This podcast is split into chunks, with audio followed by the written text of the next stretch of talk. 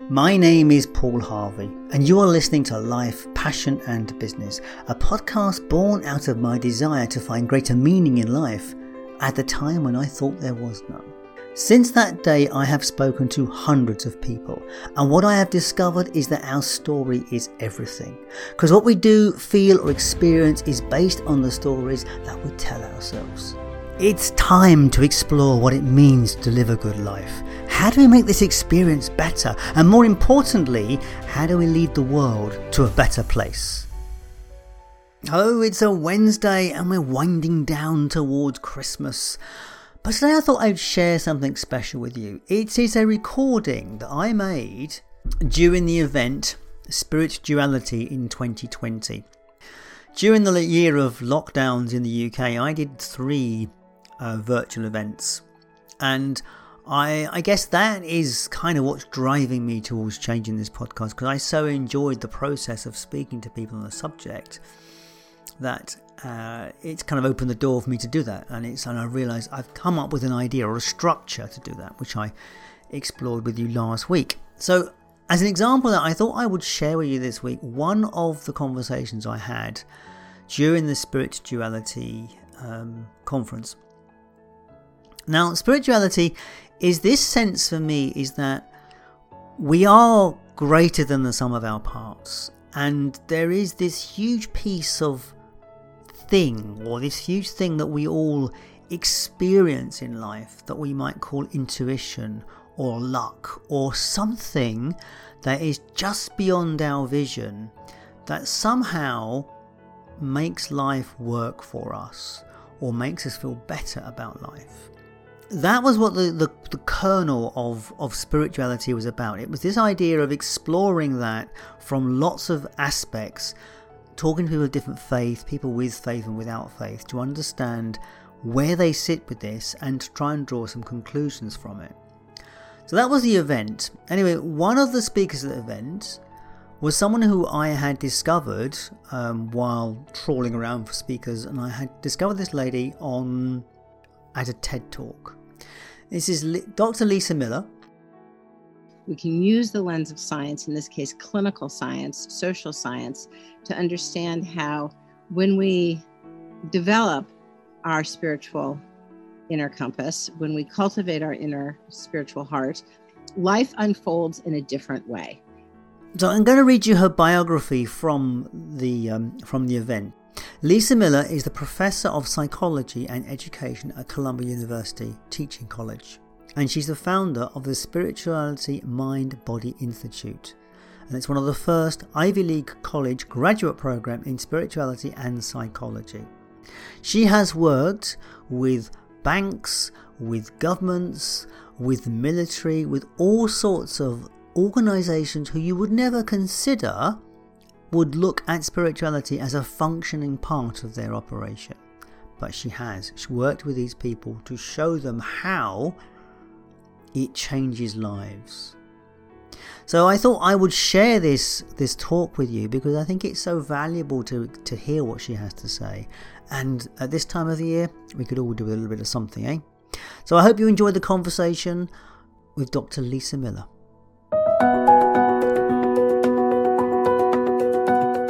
Welcome to another inspirational session. I am delighted to be with Dr. Lisa Miller. Now, Lisa Miller is a professor office of psychology and education at Columbia University Teachers College and is the founder of Spiritual Mind Body Institute, the first Ivy League graduate program in spirituality and, and psychology. Uh, Lisa is uh, I found Lisa on a TED talk where she was talking about her own experience with spirituality. And the fact that she's a scientist working in this area really, really inspired me. So when I was putting this duality event together, I really wanted someone to talk to us from this perspective and also to hear their story about it, how they got to there. So thank you so much, Lisa, for being with me today.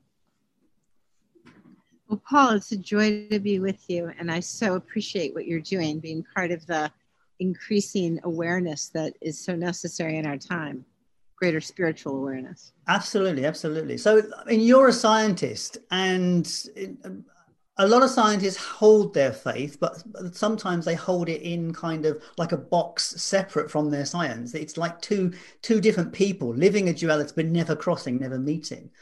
Um, what is your story? Did you come to science first, or did you come to spirituality first, or where are where do you sit in spirituality in, in that point? So I, I agree with you, Paul, that you know, science is a wonderful method of knowing. It's a wonderful method that draws on empiricism and logic but if you actually sit down and talk to scientists, there's data that shows that over two thirds of scientists reach the question that they then are to investigate through an act of inspiration, perhaps a dream, mystical knowing, intuition, but it is not through logical and empiricism necessarily alone that the good question is asked. Logic and empiricism roll out the method, they roll out the discernment of how to parse and understand the implications of our findings. But to really be a good scientist is to be a good artist, is to be a good parent, is to be a good lover, is to be a good anything. It's to use all of our forms of knowing. And we are knowers in multiple forms. We are mystical knowers, direct knowers, intuitives. We are logicians, empiricists. We are all these things, every one of us. The more that we bring all forms of knowing together, assemble everyone at the table, the more we are able to converge on truth. And in fact, it's the back and forth between our forms of knowing that I think best enables us to reach the finest decisions, the decisions that are best for both ours and others, the decisions which are most generative. So, this is really not only a nice way to be or an interesting way to be, it is an essential way to be. And the lion's shares of opportunities before us are ones that need to be addressed through multiple forms of knowing. Mm. So, how did you get to that place? Um, well, it depends how far back we go. um, I, I can say that I'm so very grateful that I was raised by, um, I guess you might say, a modern day suburban shaman and a mother, and a ponderous, reflective, um, very thoughtful professor of a father. And between the two of them, it was very clear that we do know in many forms and we are right to know in many forms. Um, perhaps in terms of formative experiences, my great love of science probably came when I was three years old. And to this day, it's so moving to me. Someone woke me in the middle of the night. They picked me out of bed and put me in front of the television as I saw humans land on the moon and pointed a finger and said, Science put us there. And the idea that science could lead us to new boundaries, that science could kick open the door and catapult us to new places was absolutely riveting. And I think probably formed the rest of my life's work in that moment.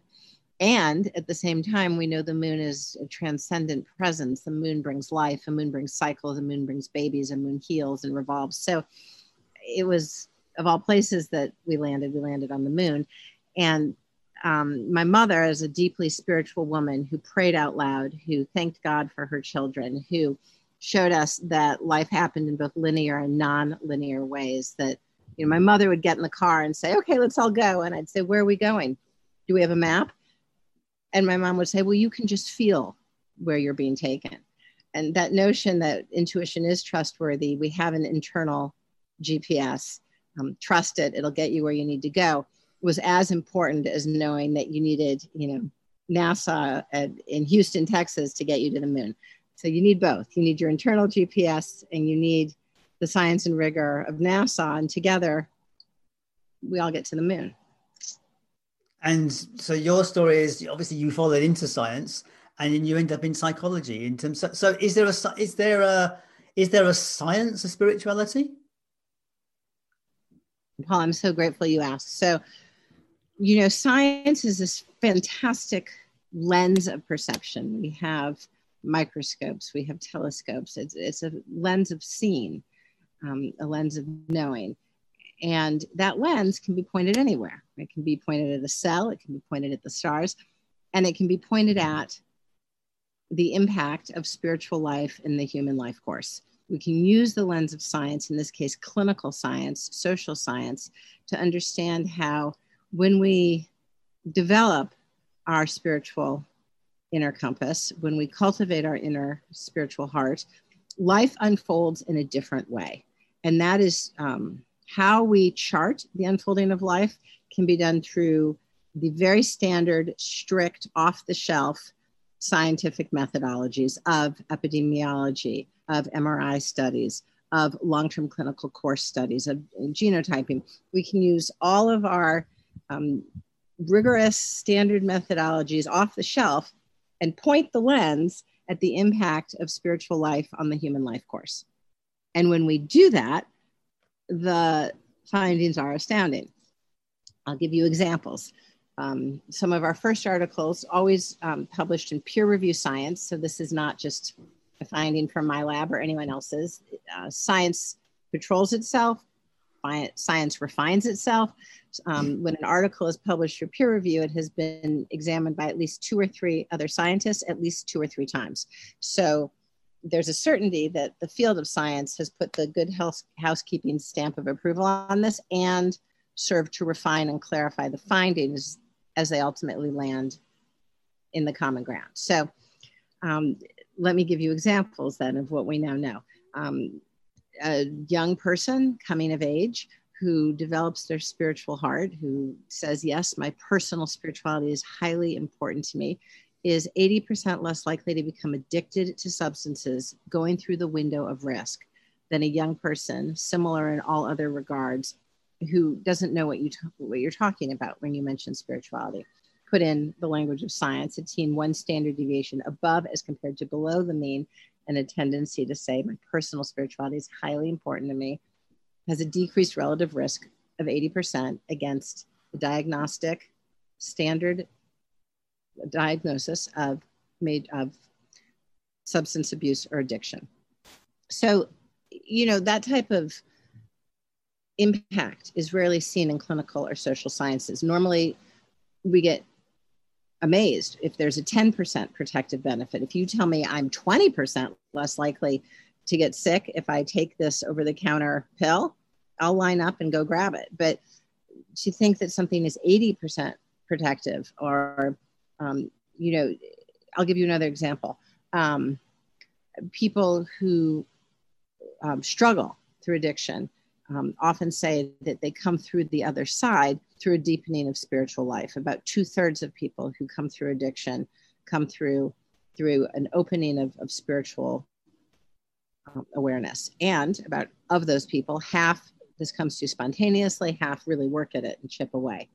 Well, if we know that, if we know that, can't we get ahead of it and help young people early on by cultivating the spiritual core? And that foundational understanding of cultivate the spiritual core ahead of time has been foundational, as told through science, to now being used as an action plate to rework education. It's now used in the United States Army it's used through organizations to develop young adults as they enter into business, as they enter into organizational life. So, knowing science can be a roadmap, a blueprint. We can enhance human performance, but we can also deepen the purpose, the felt significance of our lives and who we are to one another. So, science really is beautiful. Science really can put us on the moon. It can put us on the earth in another way, too, as more caring, as more loving, as more productive, as making better decisions. Um, science is, is a wonderful, effectively um, map of, of who we are and what we can be. It's interesting you say that because uh, one of our guests, uh, Pamela Grimm, she um, was uh, she's been clean since 1993, uh, and she went through Narcotics Anonymous uh, and to do that. But that is about connecting with the spiritual side of yourself and connecting with a, with a, with a greater story. What is fascinating about Pamela Grimm, though, is that um, the person that took her to Narcotics Anonymous doesn't exist. So she met someone at an AA meeting and he said, You need to go to Narcotics Anonymous. Uh, and she made a phone, he gave her a phone number. So she phoned the phone number and got an answer phone. And so he, he then he called her back and they made arrangements to go to the meeting. They went to the meeting and that's the only time she only ever saw him twice. And he said he goes to all these meetings in the area. He's always there. And she has never, ever seen him again. And no one else ever saw him either. And when she phoned the number back that she had to try and find him to thank him, she got a woman answer the phone and said, There's no one by the ears, never has been. So that's one of those kind of stories. And and when she mentioned it to someone at Narcotics Anonymous, said, oh, that's one of the miracles of Narcotics Anonymous. That's what happens around here. Uh, and, you know, and it's unanswerable. And now science can't answer that. mysterious... Well, I think you know. I, I think that um, science. Well, I'll tell you what science does. Hmm. Um, I'll, sh- oh, let me share another story. Let me hmm. share another story. Okay. Um, there was this fellow, brilliant fellow, um, named Ken Kendler, and he had a very powerful tool he developed something called a twin study. Um, he really took it to a next level. We look at twins raised together, twins raised apart, and you can factor out um, the degree of whether anything is heritable or socialized through the extent to which it is shared amongst twins, and then the extent to which those twins share genetics and environment. So, for instance, um, Ken Kendler, working you know 20 years ago he started this plus 25 he found that the extent to which we have a innate temperament whether we're extroverted or introverted whether we're open to experience or closed our temperament is about two-thirds 60% hardwired 40% cultivated. And our iq is about half and half. You know just about any human trait is part socialized and part innate. So the question he asked, which was so wonderful, in 1997 he published this um, in the American Journal of Psychiatry. Is there a natural human capacity for spiritual life? Are we born as innately spiritual beings? And using the method of a twin study, applying this lens as he did, he showed that every single one of us is in, in, is born with an innate capacity for spiritual life. It's not like there's spiritual and unspiritual people, or that some have the great gift and others don't. Just as we're all naturally emotional beings, and physical beings, and cognitive beings, so too every single one of us is born a naturally spiritual being. And how much so? Well, it's in our docking station. We are hardwired, if you will. Um, and it's one third at birth in us, two thirds shaped by who our parents are, the life experiences that come our way, the decisions we make. You know, we ensue a great deal of our environment upon ourselves through our choices. But every single one of us is a naturally spiritual being. And so when we show up for each other, we show up, we show up, when we show up for each other, who are we to each other? You know who are we? And and we're emotional supports and we're physical supports and we help and provide for each other and we are showing up as spiritual beings for one another. Um, that's who we are. Um, and that's very that's very meaningful because if we cultivate our innate capacity if we take this natural endowment and choose to cultivate it in one another in our organizations in our businesses in our schools in you know, I've, I've worked for many different types of organizations. We realize our nature and our spiritual nature becomes part and parcel of all other lines of development. So our moral choices are shaped by our spiritual awareness, and our physical stamina is propelled by our depth of spiritual connection. And our decision making is much altered and expanded and improved. So when we realize our natural spiritual endowment, we realize all of ourselves. We persist, we're more creative, we're, we're far better off, and we're certainly um, a lot easier to live with, whether it's in our homes or in our businesses or in our schools. Um, when we're spiritually minded, we are you know, far more given to things like teamwork and collaboration, far less likely to become obsessive and angry and disconnected um, we're likely to stick with things. We're less likely to quit our jobs and cause our employers to lose money hiring someone new. We're we're we're just you know better off all the way around. So if you wanted a partner in life, if you wanted a child to grow up, if you wanted an employee in your business to be more creative, to be more ethical, to be better at teamwork and more engaged. You'd want them to be a whole, flourishing person. And the seat of being a whole, flourishing person is to realize our innate spiritual endowment. That's how I see the implications of knowing who we really are and who we are to one another. Indeed, indeed. So, because there's a lot of modalities in this, isn't there? Because I mean, I, I I've spoken to a rabbi, I've spoken to a Jesuit priest, um, I've spoken to people involved in Buddhism and all sorts of various kind of like cultures, certainly um, Hindu, the um, Vedic tradition. So I've heard from quite a few people in the last couple of weeks.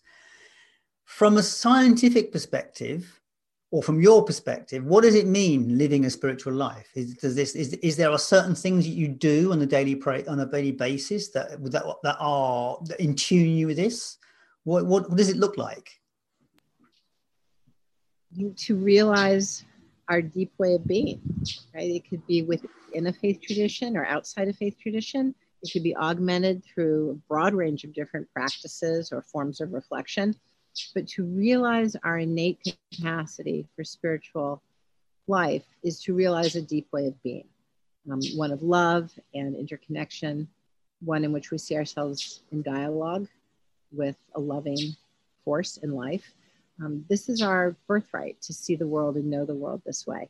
And when we foster this seed of being, this seed of perception, then any other choice we make is entirely different. Any other passing moment on the street unfolds entirely differently. If I have the respect and honor for the gift that is inside me, that is in, inside every single one of us, um, we there's a broad host of ways, but we have before us the opportunity to foster a deep way of being through which we are in connection with all life, humans and other living beings. A deep way of being through which we are in connection with all life with love and reverence. Mm-hmm. But, and that's all of ours. That's yeah. not just the special monks or the most of them. That's all of ours. But I mean, in terms of that, that you know, there is okay. So the monks, as you say, as you you pointed out, that they take it to the nth degree. That they take it in terms of that idea of devotion in in a completely different way. Um, right over in one direction, whereas then other people take it in another direction. How you know you, you say you you go into businesses or you talk to businesses or, or um, you you've mentioned the military. How does the military use spirituality? So it's very very moving. What I've found is that whether you're talking about imagining a managing partner at a midtown investment house or a very senior ranking person in the army, there is in leaders a deep generativity for the people in their care. And there is a commitment that the young adult or the mid career adult is radically shaped by working under their leader, their boss. That's well understood.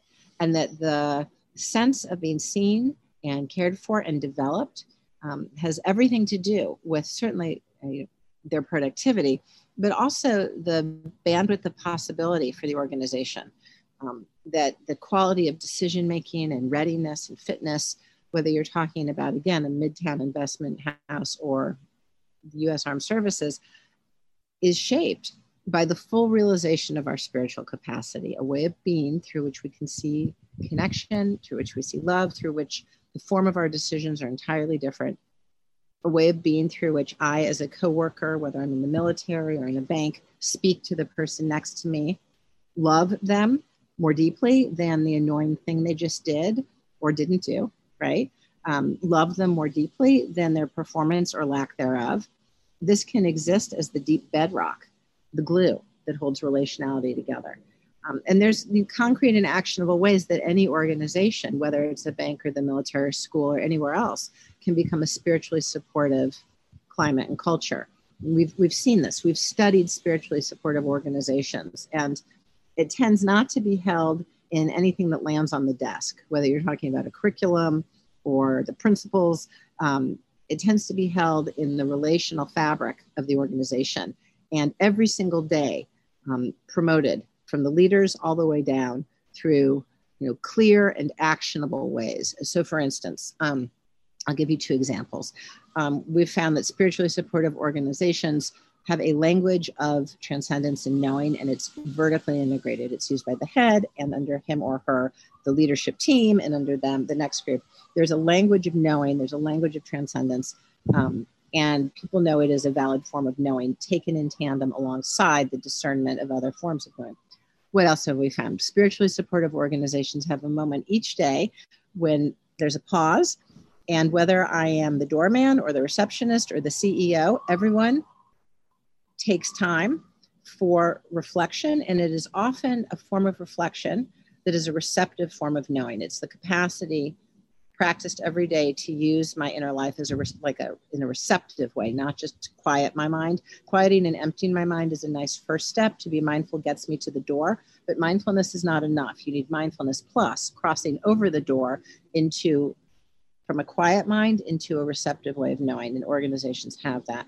There, there's a host of things we've seen. These are actionable things that can be day in and day out, deliberately and intentionally, and always are deliberately and intentionally set up by the head, the CEO, the head of school, the general, whoever the head might be, and sent through the relational culture of the organization. And when that happens, the nat the one third innate, the natural human capacity for augmented spiritual awareness, the decision making, relationality, ethics, and persistence that come out of that, and this is what we're seeing in the military, that then shapes the entire organization. It works. Yeah. Yeah, it's a strange thing to think about that in the military when their sole job is to go and kill people. well, defend, but at the end of the day, it's still it's still it's still a weapon. They're still controlling weapons, but it's a weird one to me. So, is there a list of those things somewhere? Do you have them written down somewhere that we could see them? We do, we do, and we've also um, we're publishing on this. We've published. Um, it'll be coming out Oxford University Press. Something will be coming out. We've published in some journals. So this, um, the transformative properties of a spiritually supportive organization. This work is all coming out in the next year. And the book that I really have found very, very helpful over the past three, five years is the summation of our formative years, the first two decades of life. I entitled that book The Spiritual Child and the spiritual child really is about ages zero through 24. Mm-hmm. The spiritual teen um, in adolescence now runs right up to 24. We all move home to our parents' apartments. Um, zero through 24 is really a profoundly formative time for parents, for schools, for faith communities, for recovery centers to grab this profoundly uh, just extraordinary opportunity for shaping the spiritual core in young people. Remember one third innate two thirds socialized. Mm. and the mm. two thirds that's socialized is in our hands. And an act of support of the spiritual core can last the lifetime. Um, if we do nothing and say nothing that is a choice as well. That's an act of omission. So the young person needs our support. Um, and with it, um, if the spiritual core is formed with the two thirds socialized support, we know through clinical and social science there's no other factor as profoundly protective against the most prevalent forms of suffering addiction, as we've discussed, depression, risk taking. As you know, and it's quite tragic, the risk of death by suicide in a young person now rivals that of risk by death by auto accidents. So, into the same sense that we would tell our kids to buckle up and wear a seatbelt, we need to get ahead of this now. Um, risk of death by suicide in middle school and high school now equals that of risk of death by auto accident. That's that's very serious, and it's in our hands to make a difference, whether we're teachers, parents, leaders in any form you know, and that's actually an opportunity as well for the business community because businesses are led by parents, by grandparents, people who care deeply about the young and their employees, you know, time flies in eight years, 12 years, will be shaped by a culture and climate that supports the spiritual core for decision making and ethics or does not. Um, so this is our choice. This is our communitarian all hands on deck, calling all cars.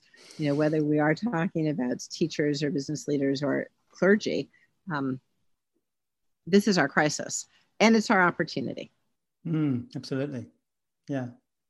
I'm very, I'm very aware that you know we, we are evolutionary. We're the process of evolution, and what occurs to me that spirituality has been with us throughout the entire of our, our entire period as being humans, and based on the fact that evolution dumps the things that doesn't work, uh, and it's still here, there must be a good basis for it. What a lovely comment, Paul. So here's how I might tell it. When I see something with my eyes, like a chair or a table, I take that very seriously so that I don't plow into the chair or table. I trust, you know, 99.9% of my time, I accurately see through my eyes and avoid bumping into chairs and tables. Well, when I see through my depth of spiritual knowing, when I perceive through my spiritual heart, and I trust that, I have found that actually more than 99% of the time, more than 99.9% of the time, it has absolutely been a trustworthy form of knowing. So the proof is um, right before us. When we trust spiritual knowing, life unfolds in a very glorious way. Um, that might be one way that we can think into this. And I would love to share um, a story. You know, I, I worked some years ago at a high school, probably 15, 20 years ago, doing group treatment for young girls in Harlem, girls who were pregnant, and many of them had been thrown out of their homes. Mm-hmm. Some of them were threatened. Um, these were girls who really didn't have a lot to rely on and had been terribly mistreated by society um, for being young mothers. They were 14, 15, 16 years old, very poor um, of material resources. And there we all were in our group. And I, sh- I asked them, I said, you know, what do you think was the very first representation anywhere of a human being? Do you think it was maybe a warrior written on a cave, or do you think they were men running? What do you think, to the best of our knowledge, is the longest standing representation of a human being? And they thought about it and they thought, well, maybe, you know, men making fire or, you know, hunting and, you know, this, this went on and on. And I said, well, I held up a picture of the Venus of Willendorf. It was this it was of a female figure full of life. And the Venus of Willendorf, of course, as you know, was found throughout Central Europe and into Asia in the Upper Paleolithic period. Is our oldest representation. And from you know the view of psychological anthropology, we knew, we knew the sanctity of life. We knew the fullness of the feminine, of life giving, of, of earth. And that to be found so long ago and in multiple copies, multiple forms, suggests that we had a sense of transcendence in the human condition. And the girls knew exactly what it meant. And it launched us into a very intensive process of realizing ourselves, themselves as 14 and 15 year old girls, as full of sacredness, as transcendent beings, um, and that no matter what anyone said to them, it didn't matter how poor or disenfranchised I was, I was of infinite and abundant worth.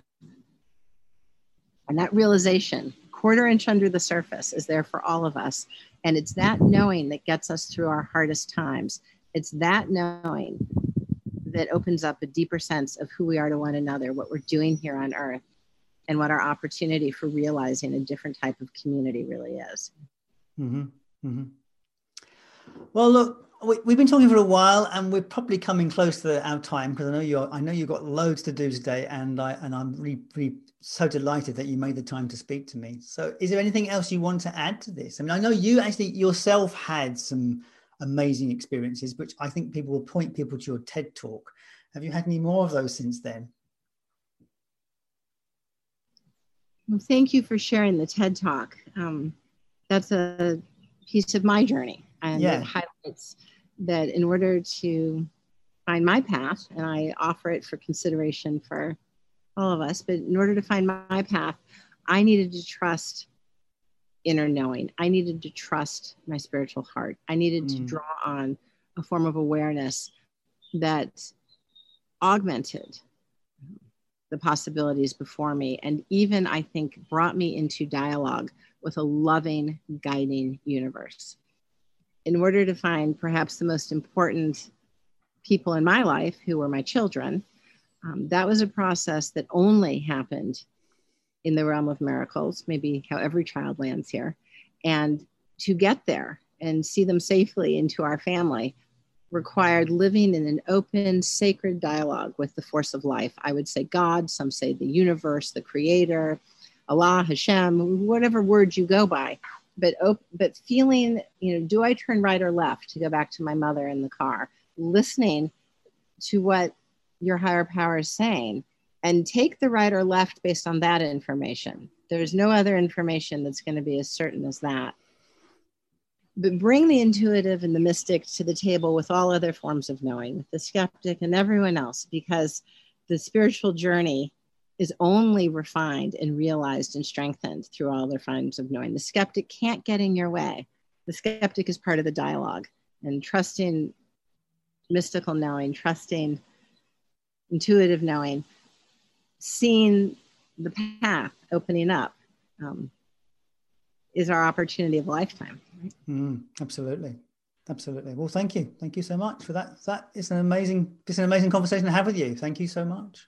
Paul, it's such a joy to join you. And I look forward to learning more and more about all of your speakers in your series. It's such landmark work you're doing. Thank you. Thank you. Thank you. There we go. We're done. Unless you, yeah, that's it. Great. Thank you very much for your time. Oh, Paul, it was lovely. I love the way that you you know, you go into a handful of things in depth instead of just skipping along the surface. And I think it's a very rich way to interview people. Thank you.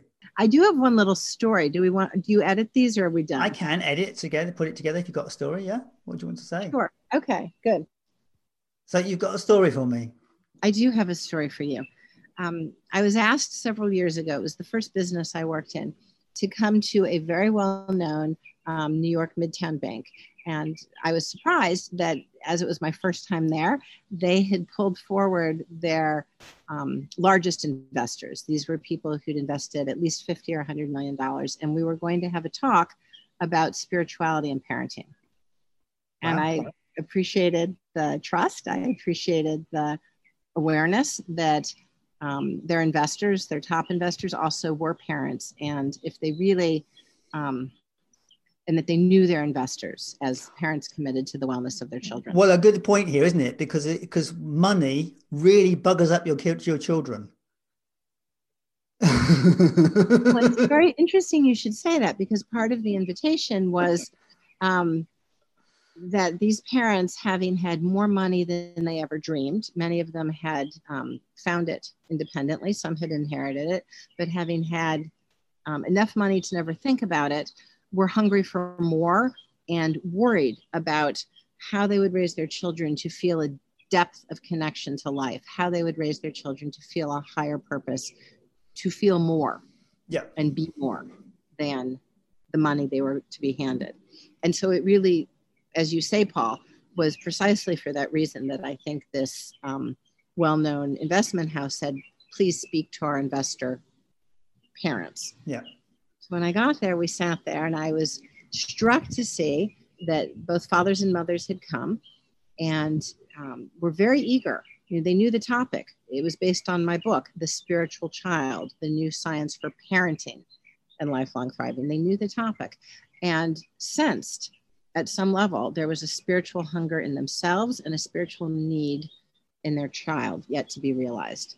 And so together, we engaged in practices that any family can do that help jumpstart, if you will, the natural spirituality in the family. And we looked over the science that was reassuring to these um, very bright, numbers driven investors um, who were moved and uplifted to see that this sense that you know what my great grandmother said, what my grandmother had said has always echoed in my heart. I've always sensed it was true, whether I came from India, whether I came from London, whether I came from Dallas. Um, that which, which with which I was raised, that that I heard from my grandmother, I'd always sensed that was true and wondered how now do I bring that back into our lives. Um, so, very smart people, very smart people, and numbers driven people also sense that there is a human hunger, a human need for spiritual life, and that it is an essential to being all who we are, having more beyond our money, having more beyond our outward success. And it is an imperative to pass that lifeline, throw it now to our children. Mm. And how, I mean, how, how, it's interesting. How do they do that though? In, in a situation where their children can have anything, He's like, you, and I, and I've seen it in this country of children off the rails from wealthy parents, uh, mm-hmm. and I'm, and I'm sort of seen it in the in the states as well. So it's very common. It's like, what does one do? It's like, is it? I don't know. How, I it must be a very interesting journey. Because well, so Paul, you're so right because actually there's strong science that shows that children from highly resourced communities have less than a quarter of the national rate of strength of spirit personal spirituality. So in the US, I have a colleague, Dr. Suniya Luthar, who looked at children in highly resourced communities. She looked along the New York corridor and around the San Francisco corridor and found to the surprise of clinical science at the time, Dr. Luthar started this work about 25 years ago, that there were higher rates of depression, higher rates of addiction amongst children of highly resourced parents than in the inner city. And so when I teamed up with Dr. Luthar a few years ago, we asked the question okay, we know that there's greater depression, greater anxiety, greater addiction amongst children of highly resourced families than in the inner city. What's the role of spirituality here? And it turned out that indeed, children in these communities were less than a quarter as likely to say, My personal spirituality is highly important to me. I turn to my higher power for guidance for direction in times of difficulty. Everything we know about the importance of spiritual life was not benefiting children in well resourced communities as much as it was children in poor communities, in more religiously observant communities. And so it became obvious that the hunger and the need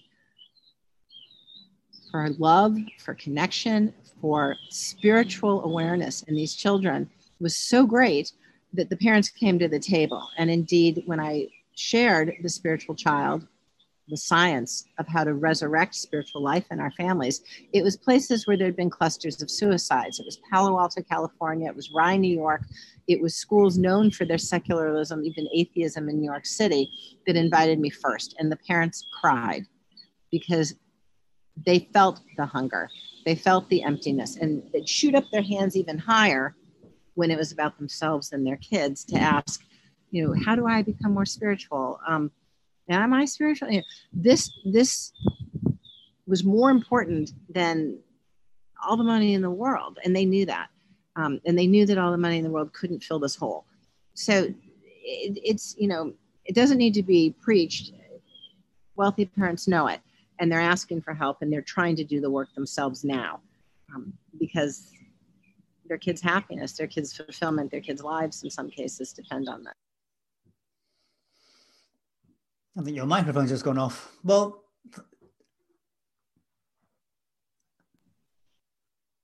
so Paul, um, thank you for this discussion. I'm yes. So yeah. Thank you so much for taking the time. It's been it's been an absolute joy to talk to you, uh, and I'm I'm so pleased that there is science backing all this up because it's just a, uh, you know it, it's and it's wonderful that you're doing the work. Thank you for doing the work on this because I think it's uh, you are contributing a lot to this. So thank you so much.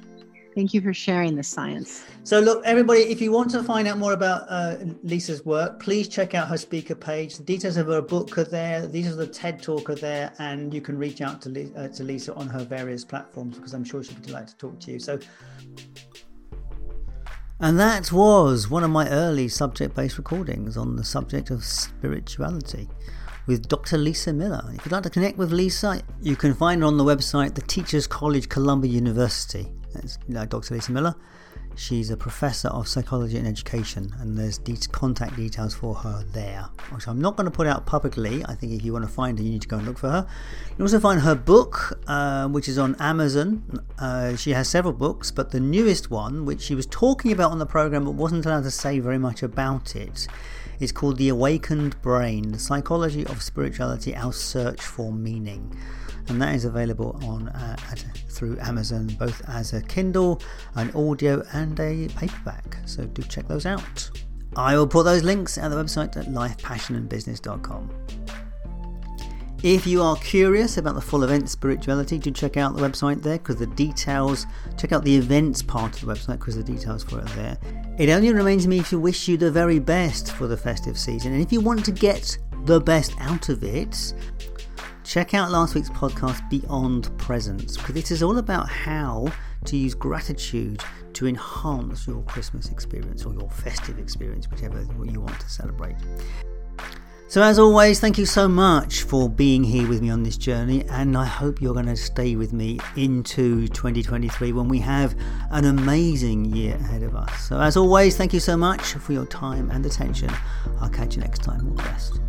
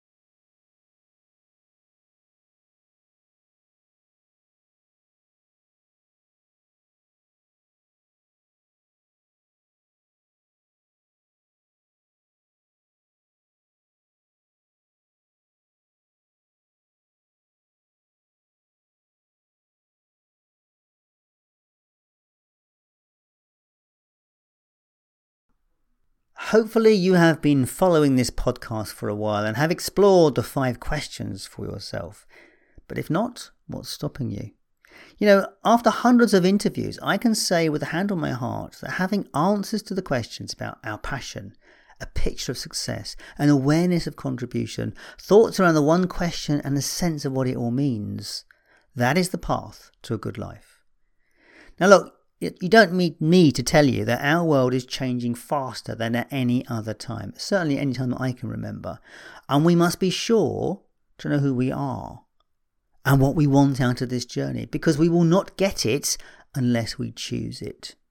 So please give it some thought because, you know, your future depends on it. And if you'd like some help with that process, do check out the resources tab at lifepassionandbusiness.com where you will find the five questions ebook and worksheets. Now, this stuff is packed with exercises to help you on the journey towards self discovery, and it's at the amazing price of just $12.99. So do check that out at the resources tab at lifepassionandbusiness.com. Now, finally, has this podcast been useful to you? If so, please consider giving us a five star review on the app of your choosing, and of course, sharing it with a friend, because that's how people like yourself find good podcasts. And that's it from me until Sunday. As always, thank you so much for being here with me on this journey. I so appreciate your time and attention. I'll catch you next time. All the best.